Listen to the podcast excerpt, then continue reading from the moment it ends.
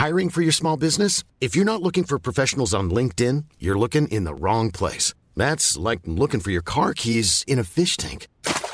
LinkedIn helps you hire professionals you can't find anywhere else, even those who aren't actively searching for a new job but might be open to the perfect role. In a given month, over 70% of LinkedIn users don't even visit other leading job sites. So start looking in the right place. With LinkedIn, you can hire professionals like a professional. Post your free job on linkedin.com slash people today.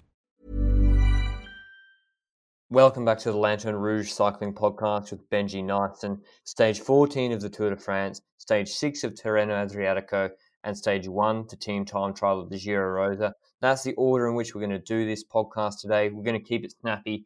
Stage 14 of the tour was a pretty interesting stage, and we didn't have a firm grasp on what would happen in the stage. If you listen to yesterday's podcast, it was 194 kilometers from Clermont-Ferrand to Lyon, and really the intermediate sprint and the jostling for the green jersey. We that we thought that was going to dominate the first half of the race. There was an intermediate sprint point about 37 kilometers in after a category four climb, 1.3 Ks at 6%, but there were some steeper sections in there. After that immediate intermediate sprint, they went straight into a Cat 2, 12 Ks, 5.5%, pretty even gradient. Then rolly terrain, another categorized climb, Cat 3, 4 Ks at 5.7%.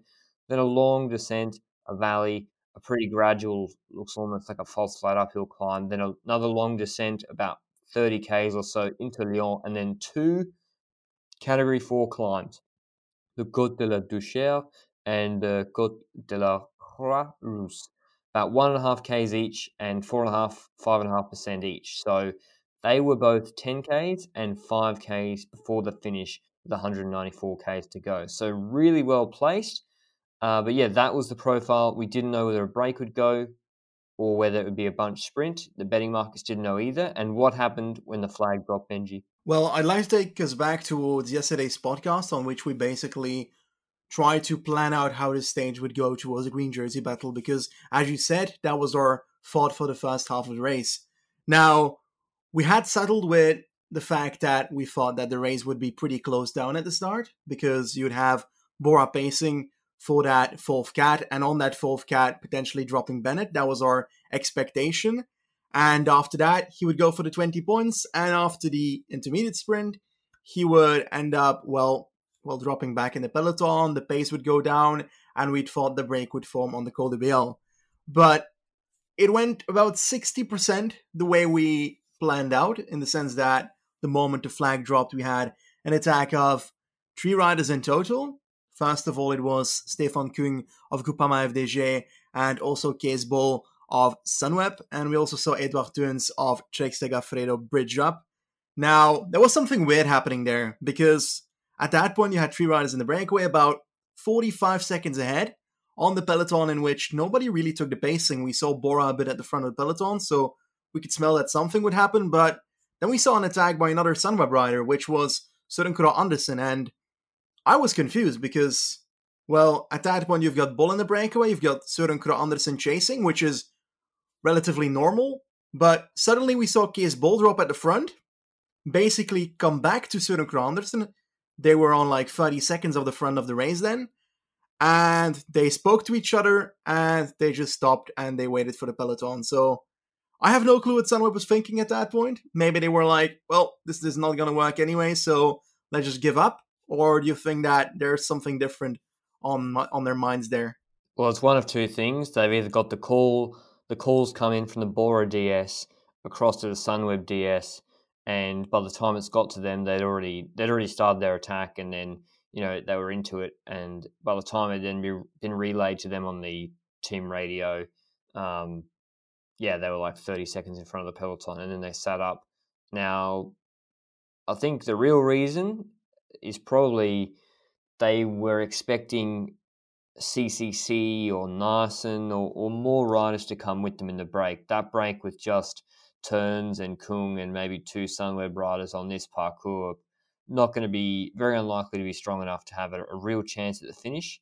And if if that was their reasoning, if they thought, okay, well, we're going to attack so that hopefully maybe even Stuyven and yeah, like a big a big group of rouleurs and strong riders on the flat, Cavagna, who yeah was absent today. So no one really went with them.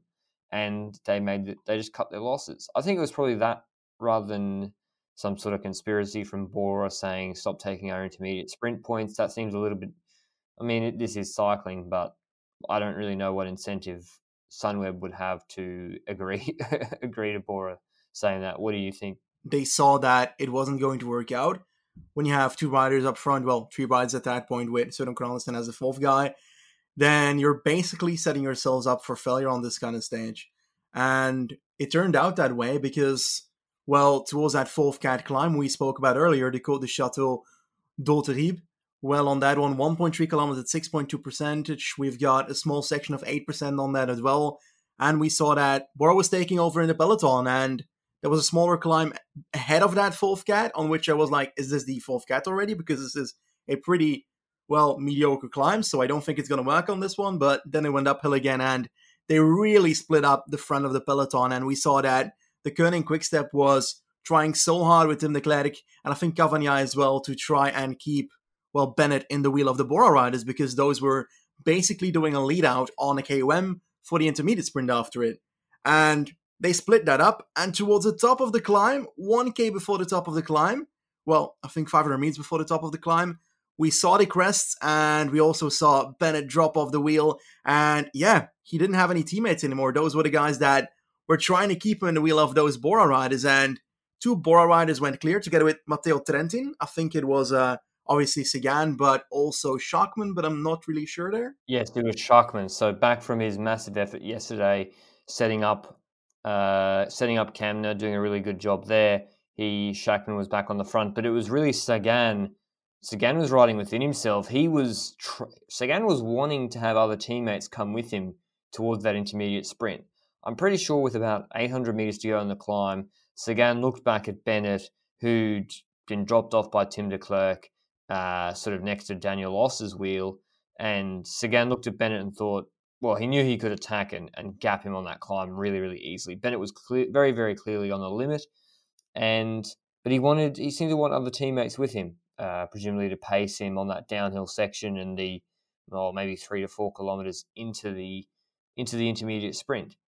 Uh, and yeah, Trentin was on their wheel for a while and then dropped off, which is, I mean, I've got to be honest, I've been a little bit disappointed by Trentin. I think we've all been disappointed by CCC in this year's Tour de France. I don't think, yeah, I don't, I don't expect too much from Trentin and Greg Van Avermaet next year either, even with a change of scenery. I think their best years are behind them, but particularly at the end of that Cat 4, where Sagan was kind of sitting up for a little bit and um, yeah, it was he was waiting for Schachmann and then Schachmann was pulling yeah, I was just really surprised that Trentin got dropped there. But Schachmann went clear with Peter Sagan. Am I, I'm remembering that correctly? Trentin didn't contest. It was Sagan was able to go across the intermediate sprint uncontested after getting paced by Schachmann towards it. Yes, that is correct. They uh, basically had those two riders from Bora, Schachmann and Sagan, go towards the intermediate sprint. They took, I think, the uh, 15 points for Sagan and I think 13 or 14 for Schachmann because still ahead you had Kung and Tunslet because only the Sunweb riders had decided to stop that attack earlier on. So you basically had a, a moment where those two riders took the full points. Then you had Sagan taking 15 and 14 for Schachmann or something. I think it's 15 and 14 or 15 and 13, but doesn't really matter because Schachmann doesn't really care about the intermediate sprint points.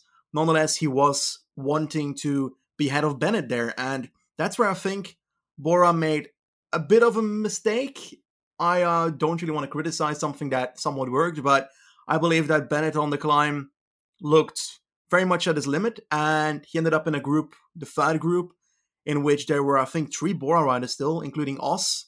And when they arrived at the sprint, you saw Bennett sprint for it, but not at full force because he was kind of suffering. And Oss just took his wheel and didn't really try hard to get past him. While I would expect all those Bora riders to just YOLO to that line and hope to beat Bennett there because you never know.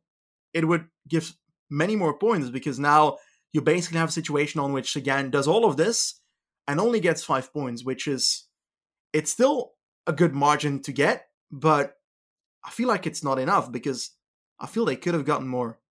Yeah, I agree. Sagan, yeah, only getting five or six points because Bennett took I think ten points or nine points behind Sagan. Bora have done all that work, and this is a 65, 66 point margin he's trying to eat into, by the way. So five points here or there ain't really going to get it done, assuming that if they go to Champs Elysees, you'd still be backing uh, Bennett in that sprint ahead of Sagan and probably coming second. And who knows if Caleb Ewan is going to make a time cut uh, before the Champs Elysees. But I'm pretty sure Oss did try and attack Bennett at certain points. Maybe he was a little bit cooked and tired and, as well.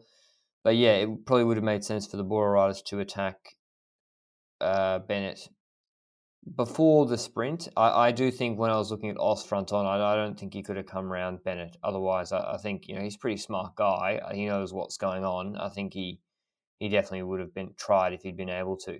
And with only Schachmann and Sagan clear, they obviously sat up, but it was straight into this category two. Well, not straight into it. Technically, there was a climb beforehand that wasn't classified as part of it um, for some reason, but they were basically into climbing up the Col de, Be- uh, Col de Béal, 12 Ks at 5.5%. And we saw Emmanuel Buchmann coming to the front of the race for the first time in this year's Tour de France and start to drive it on the front for Bora Hansgrohe. And they were trying to drop Sam Bennett on this climb. Originally, he was on the lower slopes. Quick Step were riding at a snail's pace with uh, Tim de Klerk on the front on the climb, just trying to control things and ride defensively. And Bora were having none of it. And yeah, they just lined it out on this climb. I haven't looked at the numbers. Now, no one really got dropped or put under pressure, to be honest, except the pure sprinters like Ewan Greipel and co. Um, but yeah, Bulkin went on the front. I don't think he was actually doing that good a job, really. Uh, Bennett was actually hanging in, looking pretty good for until maybe the last three kilometers or so, and then our boy Lennard Kamna got on the front, and he started really, really driving it at the end of this climb. Uh, like he actually put a lot of riders into difficulty, not just the sprinters. Ewan was gone at the base, Greipel was gone, Pierre Latour was also dropped. Uh, we might talk about why that might be happening later. And Bennett was just sort of yo-yoing at the back, and then right near the end, maybe with, oh, I can't remember, a kilometre and a half, two kilometres left in the climb, maybe even less, not that much left. Bennett just started to drop off the back. He was surrounded by Asgreen and Cavagna, um, Dries Devenyns, maybe Benji, Tim de Klerk. So he had a good support squad around him.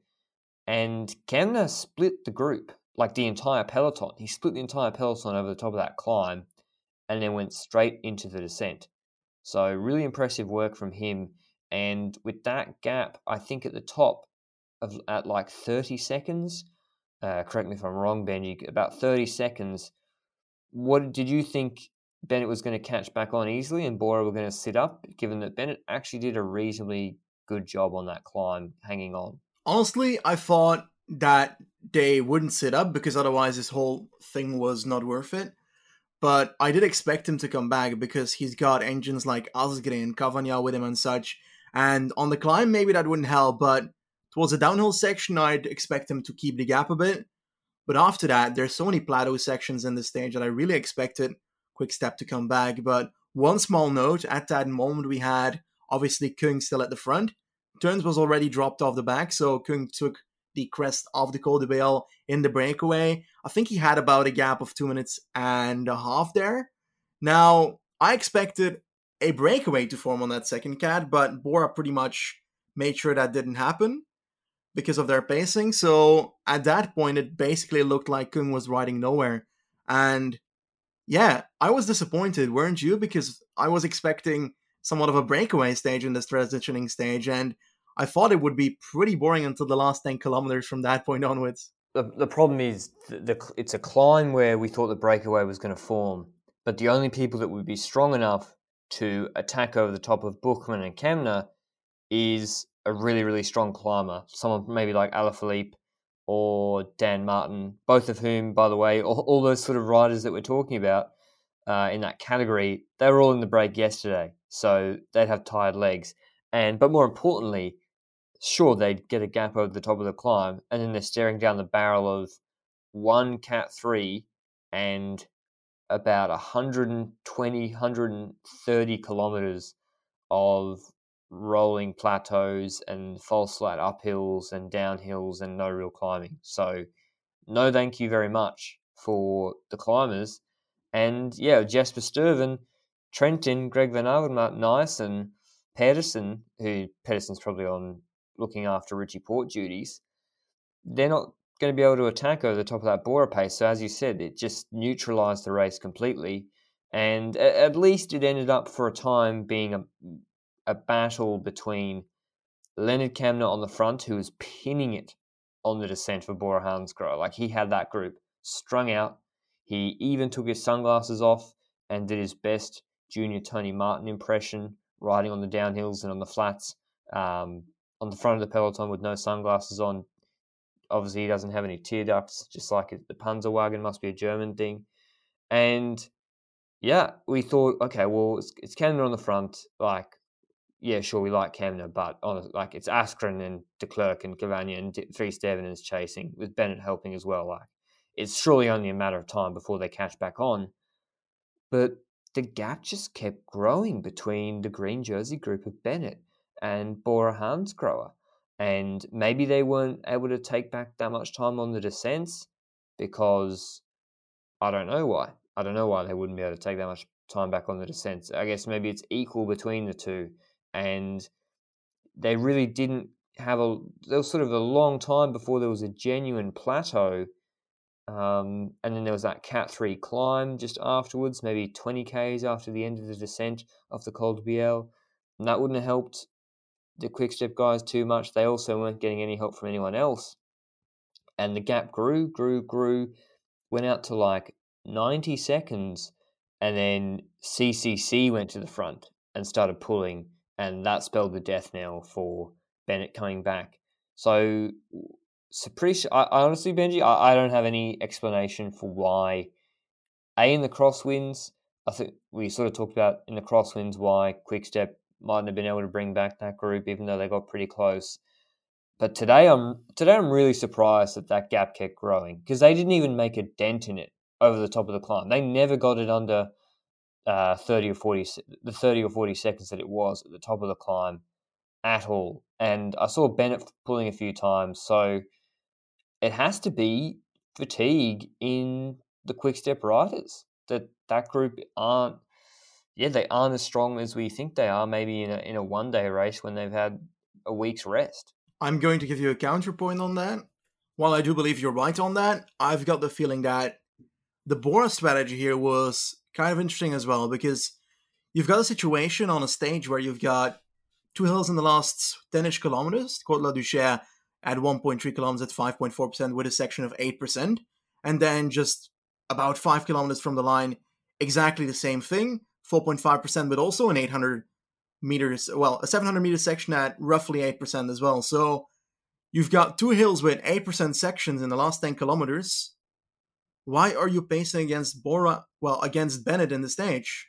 He's never going to get over those hills. I do not believe that he's going to get over those hills. So you're spending Bora strength, but you're also spending quick step strength, of course. If you stay in the peloton and you ride up those hills, you've got domestiques in the final for Sagan and a better chance of winning with Sagan. And Bennett would most likely not be able to follow on those hills. Additionally, the counterpoint to my point then would be that you're giving constant fatigue to Bennett in this last week, and that could play out well if you want to try and OTL him in one of the next few stages. Yeah, that's a fair point. And I can't remember, it's so long ago, probably a few hours ago, where I was sort of thinking the same.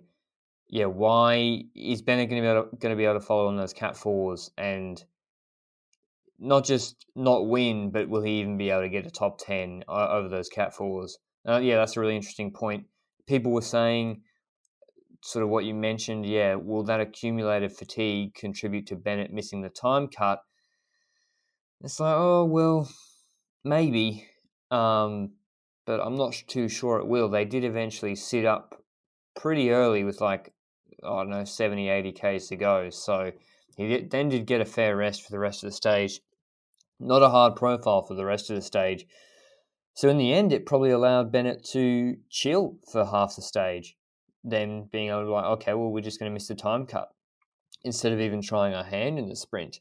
Now, it did make Bennett work on that Cat 2. Uh, maybe that's probably not going to help him in the days to come. I'm not sure it'll really make too much of a difference either. But that was what happened. Bennett dropped, all the pure sprinters dropped.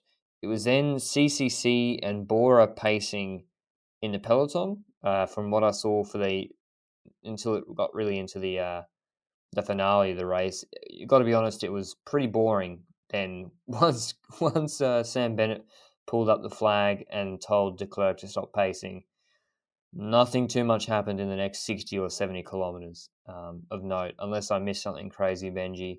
But yeah, what what was the point in the race where you thought, okay, the race is genuinely back on? Was it when Ineos and Jumbo Visma started moving to the front of the group because there was this there's this descent all the way into the outskirts of Lyon, and it starts getting really technical with the road furniture and roundabouts. Well, at that point, you had Kung already called, by the way. That's small note I want to give that the breakaway is gone already at that point. Caught up by Bora, well, pacing at that one and the CCC pacing to try and keep Bennett behind. But the race basically started again on the Côte la Duchère and the run in towards that. We had luckily no crashes with that road furniture because at certain points I was pretty scared with the peloton going to crazy corners and then there's a pole in the middle of the road that is signaled, but you don't see that if you are behind a hedge or something. So in the end, it started off on at Côte la Duchère, once again, 1.3 kilometers at 5.4 percentage. And the first notable attack for me personally there was Tiesj Benoot. And he took quite a gap. I was like, okay, Tiesj, Belgian hope mm, this might happen. But soon enough, we saw, well, usually like always, we had the same in that second stage in the Tour de France of 2014, where a Belgian was clear, and then obviously a Belgian has to go chase. So Thomas de Gendt decided to chase down Tiesj Benoot, unfortunately for the patriotism of my country. But yeah, that was uh, an unhappy feeling. They basically crested the Côte la Duchère, not together. Thomas de Gendt was still behind Benoot, but the gap was basically like 15 seconds, so not that crazy. We also saw an attack in the meanwhile there by Valentin Madouas, but that didn't get too far. And towards the bottom of the next hill, the one five kilometers from the line, Côte la Croix Rousse, that is where it basically came together again because of attacks at the back. Because, well, the person we expected to attack on these hills attacked, Julien Alaphilippe. Did you expect him to just swarm the guys up front and potentially take the win here? Well, he had to attack on that climb. I don't know where on the climb would have been ideal for him to attack. It, it's not a particularly steep climb. Probably would have helped him if it was a little bit steeper, maybe seven, eight percent. It just wasn't that steep either, and that just gave the drafting advantage of the peloton chasing. They had just such an advantage. I do want to backtrack a little bit and say the favourites for the sprint in the markets were Wout van Aert, Sagan, Trentin. No, actually not Trentin. Sorry, Greg Van Avermaet was third favourite after the other two. Hirschi was quite a way up there as well. And yeah, they, were the main four, and Benoot for a little bit when he was actually off the front. And Van didn't get a chance to contest today's stage, I'm pretty disappointed about it. I understand, you know, the yellow jersey is more important than taking a shot at another stage win. He's already got a couple, and they got Roglic in yellow, etc. That's more important to protect. But I didn't really think Roglic needed protecting in this finale because uh, by the time the road furniture had all seemed to have finished, really the, the mostly the dangerous road furniture, and yet Wout van Aert was chasing people off the front. He was pacing on the front, bringing back I think Alaphilippe. I'm not sure if you mentioned as well. Lennard Kämna attacked quite strongly, and it was he that Thomas de Gendt was trying to bridge to. Um, yeah, so Wout van Aert was pacing a lot during that time. There was Gesink on the front before then. And I thought, okay, are they trying to put Roglic into good position? Because this is pretty much in the last three to four kilometers, and it's not that technical a run in right now. Are they worried that if they don't pace, Ineos are going to attack them with Bernal or, or Kwiatkowski? I didn't really understand it. I, I think it was a shame not to let Wout contest the stage win. He, he did. He was obviously too tired at the end uh, to really factor. Do you think? What do you think the rationale was there for Jumbo Visma putting Roglic on the front? Because I just saw on Twitter uh, someone commending yeah Jumbo Visma for having tactics as good as Sunweb's, and I think Jumbo Visma's tactics are fine. They're okay, but there are certain things here or there where I'm like, that doesn't really make sense. Well, yeah. The thing is, I obviously wanted Wout van Aert to do the sprint, but on the other end, it's been their well excuse for not letting him sprint the whole Tour de France that their main goal is the Roglic and they're gonna focus on that. And yeah, maybe it's not ideal for Wout van Aert, but I'm afraid they have a higher purpose here. Making them sound like they're some sort of like messiahs. They're like the, the Mormons in in Utah. Fair enough. They probably are. They probably are some sort of semi-religion in Holland at this point. Um, but yeah, that was there was attacks from De Gendt, Kämna, but yeah, Benoot was the first Sunweb attack. That got brought back by I think yeah, that got brought back, and then it was Hirschi attacking quite strongly out of the group. And you got to remember these attacks are tiring people out. These teams that are chasing behind, they've got they don't have full lead out trains to bring this back and control this because of the way this stage developed. It's not the pure sprinters teams there anyway there at the moment. In the peloton, it's just a ragtag bunch of GC favorites and punchers and people trying their hand. You know, you got Stuyven there. Does he really have anyone helping him? Did he? I don't think he went back because Richie Porte had a mechanical and Port Porte like actually teleported uh, back to the peloton somehow during after the mechanical. He had a mechanical in that last four kilometers, and then was back there after it was two kilometers left after a bike change.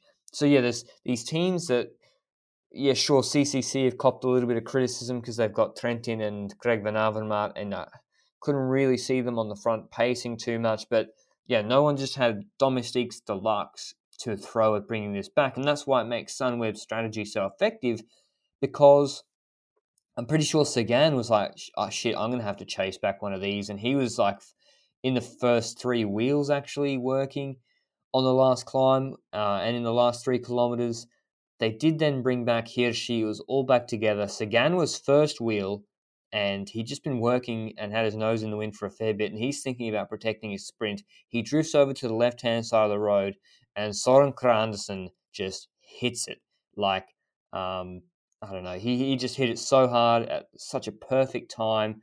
Alessandro Ballan style um, in the World Championships in whatever it was, 2008, in the saddle, just mashing a big gear, staying aero and low, the big man, and caught Sagan off guard. Sagan probably wasn't going to chase it back anyway.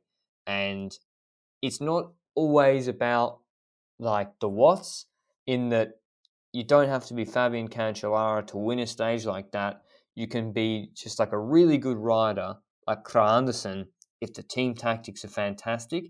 And he, he anyone could have, not anyone, but a Conti level rider could have won in the position that Soren Andersen was in. I'm not trying to diminish what he did, but I'm just saying Whoa. because no one. No, no, I'm just saying because no rider. one.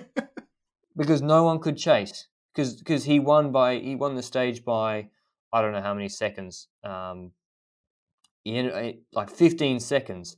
And to gain 15 seconds on the flat after a climb just means that the chase was completely done. And obviously, he's got to have the strength to be there in the first place. So I'm not saying Soren Kragh is a Conti right. I'm just saying, yeah, the tactics were so good, and the blocking then from Sunweb in the peloton, and you could see the peloton fanned out across the road.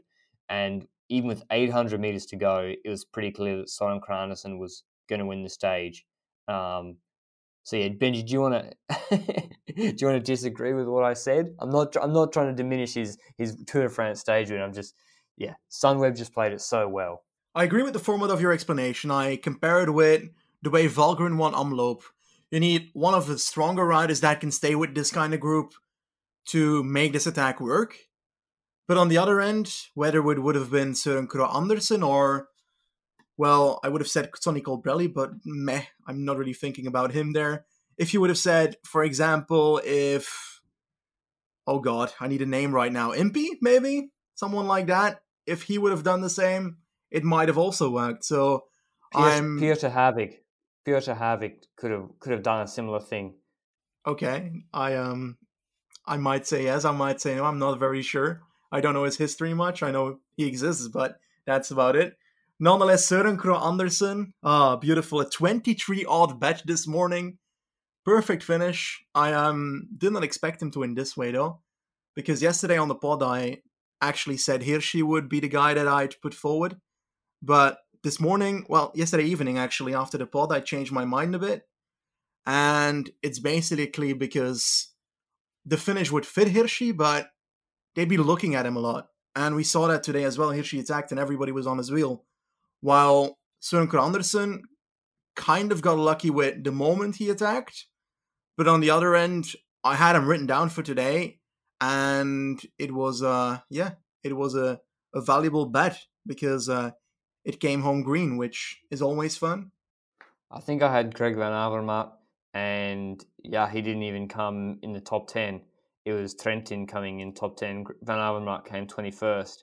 And yeah, the overall standings for the stage were Kragh Andersen first, 15 seconds ahead of Luka Mezgec, who won the, actually bunch sprint for second. It was actually Mitchelton Scott trying to pace back, I think, for Mezgec um, when Kragh Andersen was clear, but Pedersen and Hirschi were doing such a good job blocking on the front. You could see them second wheel. Uh, Simone Consoni for Cofidis came third. They both beat Mezgec and Consoni. They both beat Sagan in the bunch sprint. So he missed out on very valuable uh, points right there for not by not being able to win that bunch sprint. Casper Pedersen came fifth. Maybe it was Casper Pedersen blocking. Yeah. He came fifth. Jasper Stuyven sixth. Trentin seventh. Naesen eighth. Colbrelli ninth, and Hirschi tenth. Three Sunweb riders in the top 10 once again. It was a very similar finish and a similar top 10 to what you would expect maybe at the Canadian uh, one day classics. I thought just the way it was in a, a ma- major city centre and the, the climbs, etc., just really reminded me of the Canadian classics. And yeah, on the points classification, obviously there's no change in GC because except for Romain Bardet uh, didn't start this morning or today because he, he suffered a bad concussion, I think, in his fall yesterday, even though he finished the stage. And yeah, he's got he had an MRI and yeah, he's got a bad concussion, so he's out. And but in the points classification, still Sam Bennett on top, Sagan second. Bennett now 43 points ahead of Sagan. And yeah, it's still a lot of points to make up, especially when you have to back Bennett in the sprint or Champs Elysees. Another question is whether Bennett will be outside the time limit in any of the major Alpine stages coming up. But we can talk about them when we preview them later and talk about whether he will struggle there. Why don't we talk about Sunweb's tactics, Benji? We I offered a public apology up to them the other day when Hirschi won the stage. But let's talk about why and I sort of prefaced it with my Kragh Andersen point, why Sunweb's tactics are so effective, the way they're riding compared to maybe if they did have Michael Matthews there. Like, what is the difference between their the strategies compared to say, yeah, if they had Bling, a, a really good sprinter in these situations on the team? Well, I would expect that if you have Bling on this kind of stage, that you're going to be riding for him because this finish is also pretty perfect for him.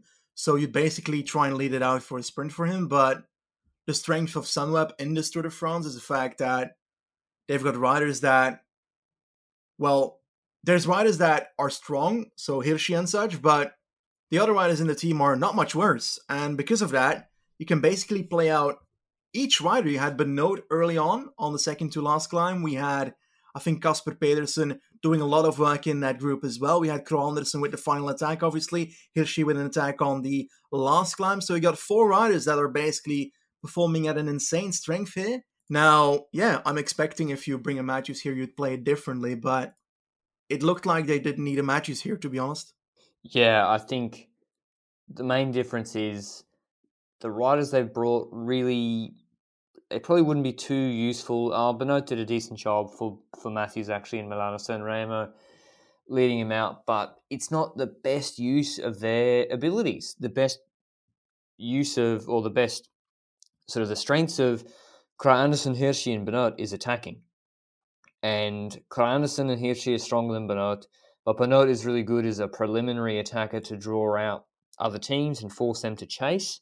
So is it more likely that they're going to win stages adopting this approach rather than okay, ride all in for Matthews. And I think yeah, the expectation when Matthews is on the team is is to do it like this: is to ride all in for him, lead him out, and then at the end of the day, you're still going to have Sagan, Trentin, um, Mezgec, a whole host of characters, could be anyone, sitting on the wheels and enjoying your lead out and contesting that sprint. And then what's your probability of winning winning that sprint? So that's why they've adopted this approach to, I think, to try and get the most out of each individual rider. We've now got a stage win for Hirschi, a stage win for Søren Andersen. Um, and yeah, it's using their abilities as attackers. And Kragh Andersen more of a time trial focused guy as well. He's won Paris Tour. He's won a stage in Tour de Suisse. He won a stage in Paris Nice this year.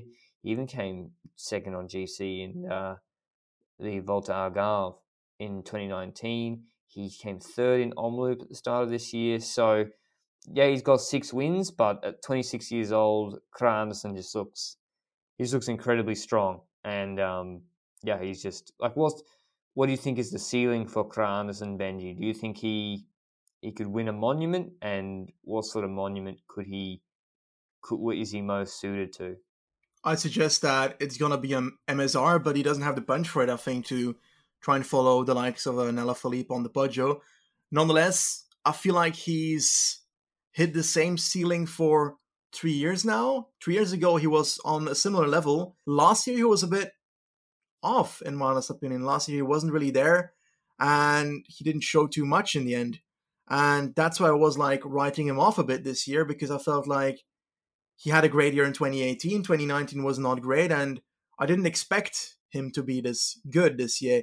And I think he started already at the start of the season, right? With Omloop and Nieuwsblad, didn't get didn't he get third or something there? So yeah, he's been in a really good form this year. So if he'd have to win a monument, it'd either be well, I'm changing my mind it might be a Cobble Classic that way, but then you're leaning towards a Ronde van Vlaanderen or Tour of Flanders more than anything.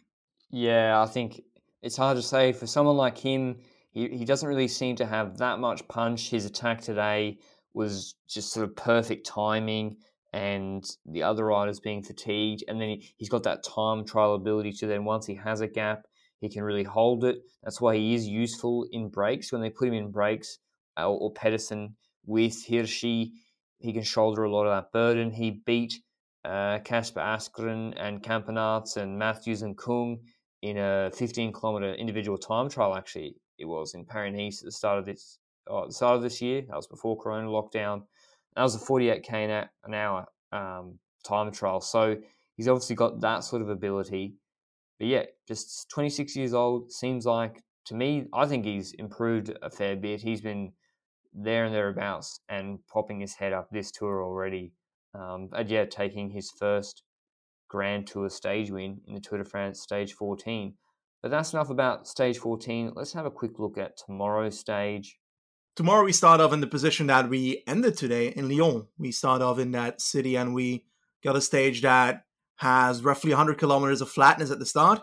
Throughout that, we do have an intermediate sprint. So, yeah, I'm not sure what's to be expected from Bora and Deceuninck on that, but we'll discuss that the moment we finish off the profile here. We've got two with two climbs in the middle of the stage. After that 100k marker, we've got the Monte de la Selle de Fromentel, and after that, we've got the Col de la Biche. These are climbs that together have 18 kilometers of climbing. Each is roughly about 8.5 percentage.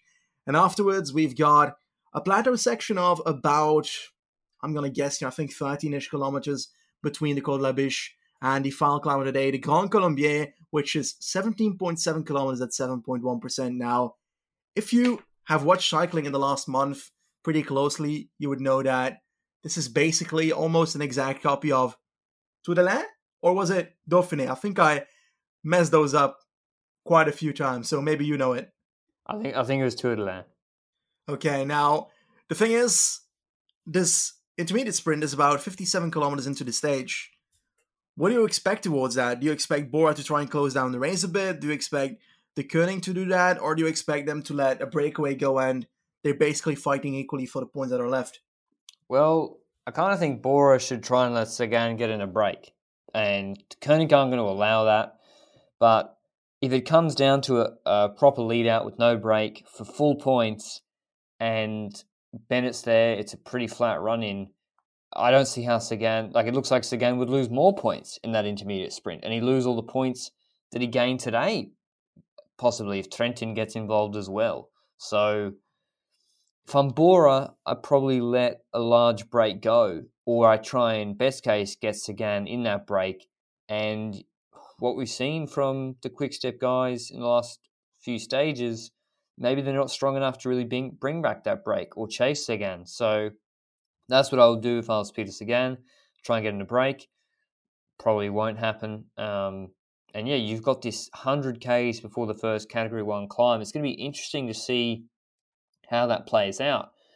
Whether uh, surely people will try and get in the break, uh, Pierre Rolland, etc. Or maybe they'll wait for the climbs. I don't know.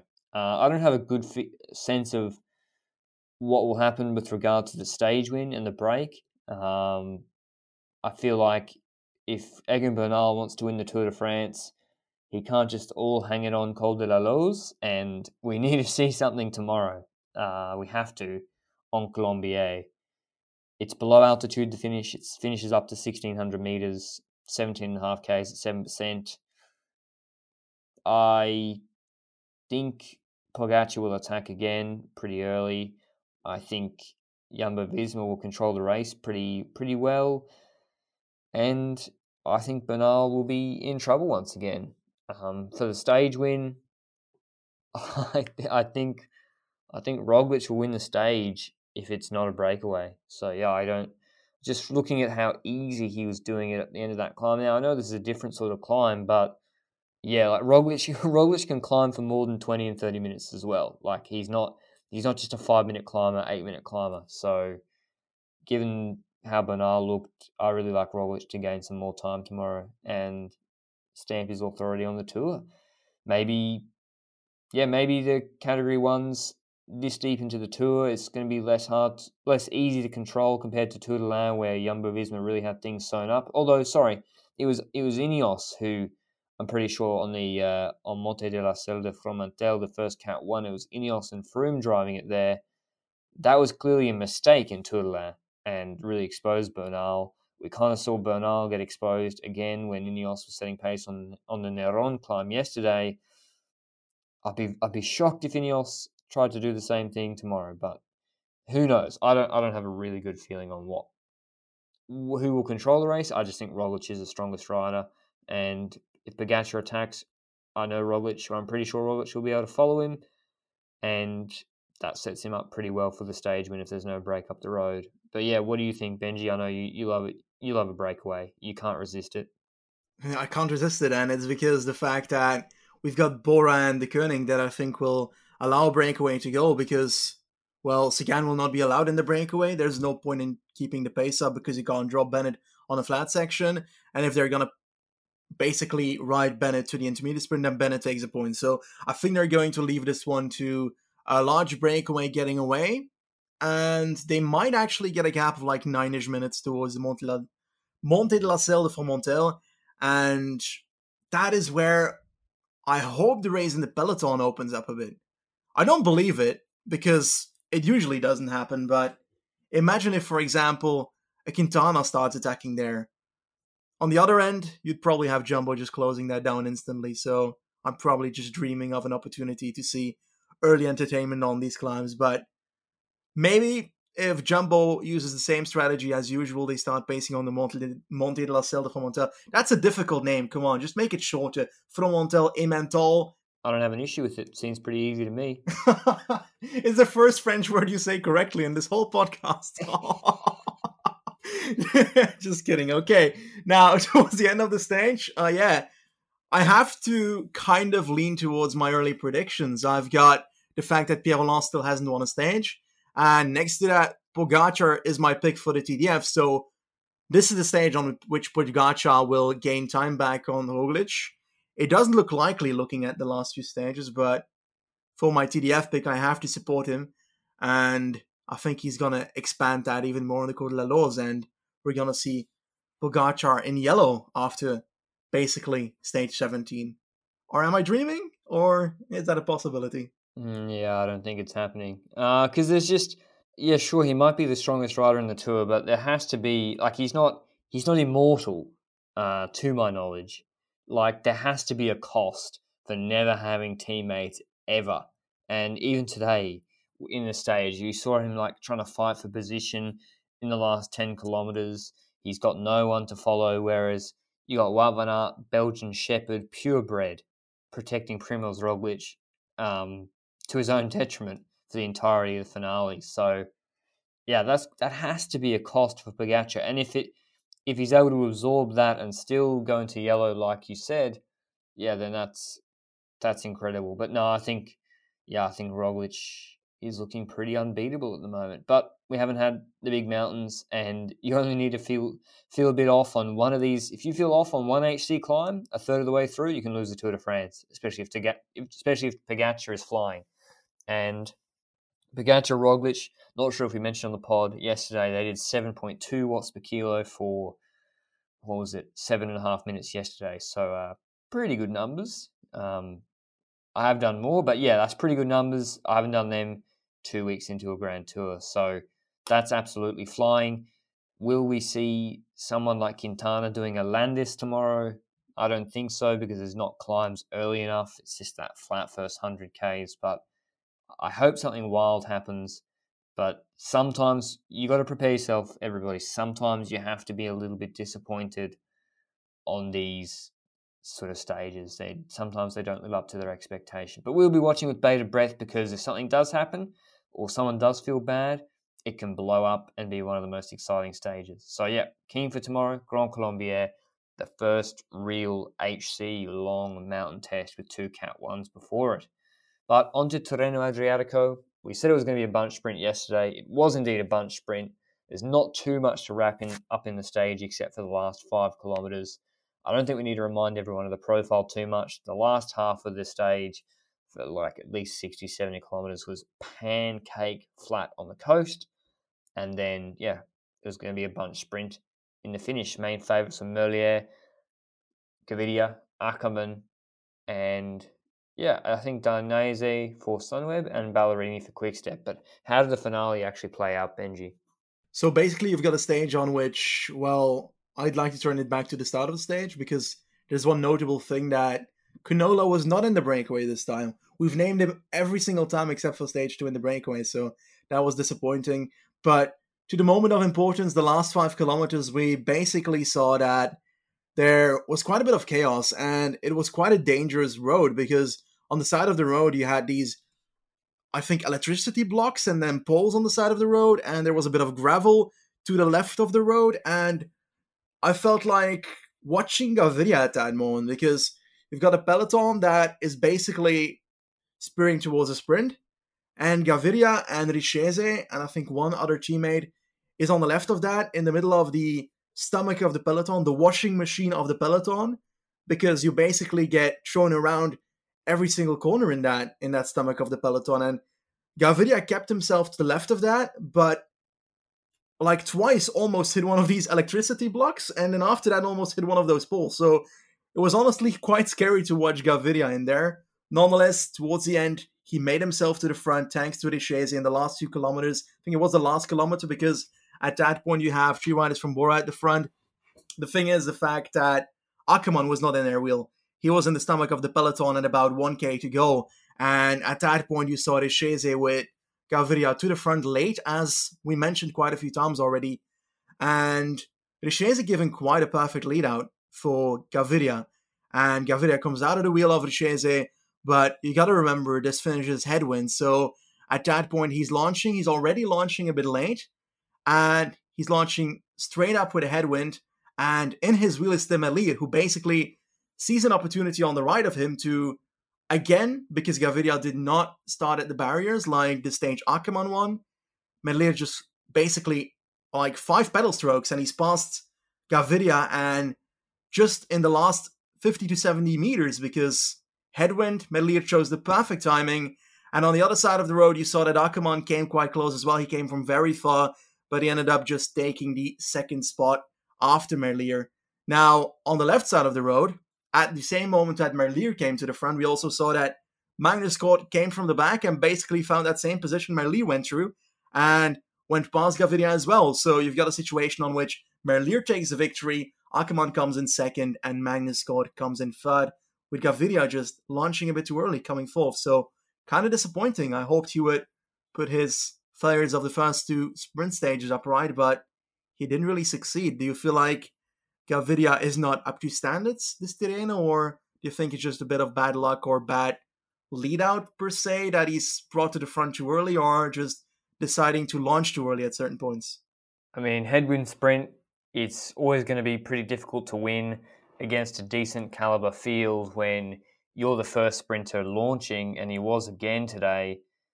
I, am not sure when the meters were. To me, it looked when I, when I saw when he launched, I didn't know it was a headwind at the time, and I thought that's a good lead out from Richezia. That's way better today. And Gaviria came off his wheel looking pretty good, and I thought, okay, that's not that far from the line. That that's solid. If he's good enough, he should win. But yeah, obviously the headwinds affected that a little bit, and you see the speed differential when Merlier gets into Gaviria's slipstream. He he just comes past him so quickly, as you said, Benji, Belgian national champ, 27 years old he even had a little bit to go to the line as well, Merlier, and he slowed down considerably once he actually hit the wind. Ackermann was so far back once again, really out of he's been out of position on a lot of these sprints, and I know I know he won the, the sprint on the first stage, but yeah, he, he had to come back and make that a, a miraculous win because he was so far out of position. And nine times out of ten, that does actually cost you, even no matter how good you are. And yeah, he come, had to come from a long way back, I'd like to commend Gaviria again for giving some positive reinforcement for not shutting the door on Magnus Cort. Um, Cort came up on the barriers to Gaviria's right, and Gaviria held his line just fine. He probably knew he was going to be like the temptation when you're you're sprinting in a head into a headwind for a long time must be yeah that's why the temptation is there to close that door to one side I guess and he didn't so Cort came third Gaviria fourth Mike Teunissen was sprinting for Jumbo Visma Tour de France stage winner came fifth, Davide Ballerini sixth, Lorenzo Manzin seventh, Piet Allegaert eighth, Ivan Garcia Cortina ninth, and your boy Benji Alex Aramburú tenth. Attilio Viviani, a little bit disappointing for him. Uh, Elia Viviani's brother for Cofidis. He's got some wins in Africa, I think, at the start of the season. He's not really progressing and looking like he's yeah at close to world tour level, contesting these sorts of sprints. Um, Mathieu van der Poel once again leading out. Tim, well, actually, no, that's not true. He wasn't really leading out Merlier, was he? It was Dries De Bondt leading out. And Mathieu van der Poel was on the wheel of Merlier. And that was what was so strange. But anyway, Van der Poel didn't really even contest the sprint. He came 29th. So not sure what's up with him. Maybe he's just chilling um, before the, the, the big classics. I don't I don't know. Uh, no change on GC, obviously. Still Yates first, Majka second, Geraint Thomas third. The first World Tour win for, for Merlier, as I said.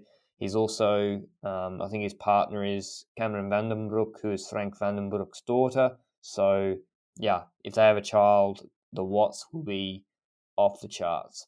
But onto the Giro Rosa, first stage. I know there's a bit of a delay, but we were only able to watch the highlights uh, well today in my day after I woke up.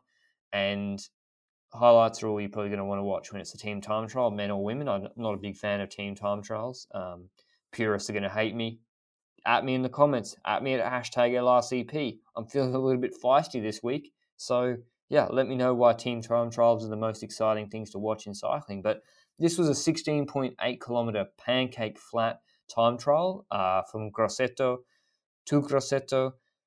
Some pretty hot times, actually, from this uh, from the women. Like pretty solid speeds um, from them. The the winners were Trek Segafredo. They averaged they did in 20 minutes and 5 seconds. Averaged over 50 kilometers an hour, 50.1 kilometers an hour. Second were Boels Dolmans, probably the second. They were probably the two favorites, and, and maybe Mitchelton Scott as well, third favorite for for this stage. Mitchelton came third. Boels were thir- three seconds behind Trek, and Mitchelton Scott got five seconds behind Trek Segafredo. So, so not big time gaps, obviously. Um, given the speed they did this TTT in, Um, and yeah, they look to be the three strongest teams already, really. And apart from them, and we're going to preview or let you talk about the GC favourites, or I will in a second. But the big loser in this time, team time trial, when yeah, it wasn't. A, you can't win the, the Giro Rosa with this team time trial. You can't make enough time to actually win, but you can certainly make it a lot more difficult to lo- to to win it, and you can be on your way to losing it. FDJ Nouvelle Aquitaine uh, Futuroscope, who I presume are riding for Cecilie Ludwig, the Danish rider, they lost a minute 20 on this time trial. So that's a big gap to make up when you've got Annemiek van Vleuten uh, and Anna van der Breggen and, yeah, Elisa Longo Borghini in this race. So Longo Borghini, she went over the line first for Trek. She's in the leader's jersey for tomorrow's stage or today's stage, which we'll talk about tomorrow. We won't spoil it for you, but I'll just go over a few of the favourites for this race on GC. Obviously, the the big favourite, and I don't even I haven't seen any betting markets or anything, but if I had to price someone to win Giro Rosa GC, Annemiek van Vleuten for Mitchelton Scott, I'd probably have her at a dollar twenty, pricing in some crash risk or sickness, probably a dollar twenty, dollar twenty five. She's just the, the prohibitive favourite to win Giro Rosa back to back. On her team, they're also riding a dual prong GC, kind of like the uh, Skinios. They've got Amanda Spratt as well, the Australian. Lucy Kennedy supporting them. She also missed out on a stage win um, when she celebrated too early. Mari- Marianne Vos pipped her last year. Sarah Roy, Grace Brown, and Monique Tenniglo, or Tenniglo on Mitchelton Scott. So they're, I'd say, the strongest team. Um, maybe not the strongest team, but yeah, Van Vleuten and Spratt are probably two of the best three climbers, and you don't need me to tell you how good AVV is. Second best team is Boels Dolmans. Obviously, Anna van der Breggen. Um, I'm not sure what condition van der Breggen is in uh, in some of the European one day races. Uh, like the Britannia Classic one or GP Plouay, it was called for the women's. I'm not sure how how good she is at the moment. They've also got Chantal uh, van der Murg Black there. She might be good for a stage win. Amy Pieters too. Jolien D'Hoore. But yeah, I'm not. It's going to be an uphill battle, no pun intended, for Van der Breggen. She did go toe to toe with Van Vleuten last year, but still lost out. But yeah, they had some great battles last year. I, I'm not. I'd be surprised if it was as competitive this year between those two, and I'd be more expecting actually, um, yeah, Trek Segafredo to make it more difficult for Mitchelton Scott. They got a really strong all around team, a lot of riders that have won recently. You know, Lizzie Deignan, she won um, she won recently, obviously, in La Course. They got Audrey Cordon Ragot. She's won recently, the French rider. Elisa Longo Borghini is now already wearing the leaders jersey. Tayler Wiles and Ruth Winder are strong. They're good. They're good as well. So yeah, Trek. Trek, I'll be expecting either to go to pick up a stage here or I don't know, try something against Van Vleuten. But at the end of the day, when there's those long mountain climbs, just don't think there's going to be anybody to, yeah, contest with her. Um, it's unfortunate. Maybe uh, there's no Katrina. Or isn't Nui, uh, no, Niewiadoma is here. Sorry, Polish rider Niewiadoma is here. She's obviously talented. This is for Canyon SRAM. They've got Hannah Barnes, Elena Cecchini, Lisa Klein. Um, they might be going for stage wins. I think my pick for a stage win, and you don't need to be a genius to figure this out is either Liane Lippert, who I'm not sure if she's still wearing the leader of the Women's World Tour jersey. I like that competition. But yeah, Mavi Garcia, and I need to correct myself. I, I said I made a mistake in a previous pod that Mavi Garcia was still on Movistar. She's actually on Ale BTC uh, Ljubljana. They've got, yeah, Mavi Garcia, she's been looking really, really good. Um, she's probably the, looking like almost the second best one day rider uh, up there with Lizzie Deignan and Annemiek van Vleuten at the moment. So maybe a day where Van Vleuten lets her get into a break if she's lost time on GC. Mavi Garcia definitely could be up for a stage win. And I've saved it till last, but CCC Liv, she won like four or five stages last year. She needs no introduction. Marianne Vos, they'll be riding for her uh, for stage wins. They've obviously got Pauliena Rooijakers, who's looked pretty good actually in breaks. She was in Giro dell'Emilia she was leading out uh, and then got attacked by Uttrup Ludwig there. Ashley Moolman, uh, Pasio's good as well. Soraya Paladin, she's strong. So, yeah, I'd expect Vos to probably pick up a stage or two. Um, but the thing is, Van Vleuten is knows how strong she is now. That even stages where if it comes to a reduced bunch sprint, that Vos used to just win, and Van Vleuten couldn't really contest it. Van Vleuten's attacking from further out now and TTing her way to the finish. So, yeah, hopefully it's not just a Mitchelton Scott Van Vleuten show. Not nothing against her, but just for the competitive balance of the sport or for women's cycling in the Giro Rosa. But yeah, that that certainly could happen. Um, but yeah, super exciting for the Giro Rosa that it does actually have like the 50 minute full highlights. Uh, it's on GCN Race Pass if you want to. I'm not sponsored by them or anything. We're just that's where it is. If you're not in, I think Asia Pacific, and if you're in Australia, I'm pretty sure SBS has it as well. Tomorrow's stage, 125 kilometer stage, Rolly stage, two intermediate sprints, one at 42 k's, one at 73 k's, and there's a category two with about it crests with about 12 kilometers remaining. Uh, the Seggiano climb, 5.8 k's at 6.5%. I'll be expecting Niewiadoma, Ludwig, Van Vleuten, Van der Breggen. Mm, maybe a little bit hard for Lizzie Deignan to be launching there, but yeah, a, a pretty interesting stage already um, on stage two. But that's all from us. Make sure to give us a review or a rating on the Apple Podcast Player if you get a chance and you enjoy the podcast. And um, yeah, we really enjoyed today's stage. Hopefully, the GC action kicks off properly tomorrow, like really kicks off on Grand Colombier. Ciao.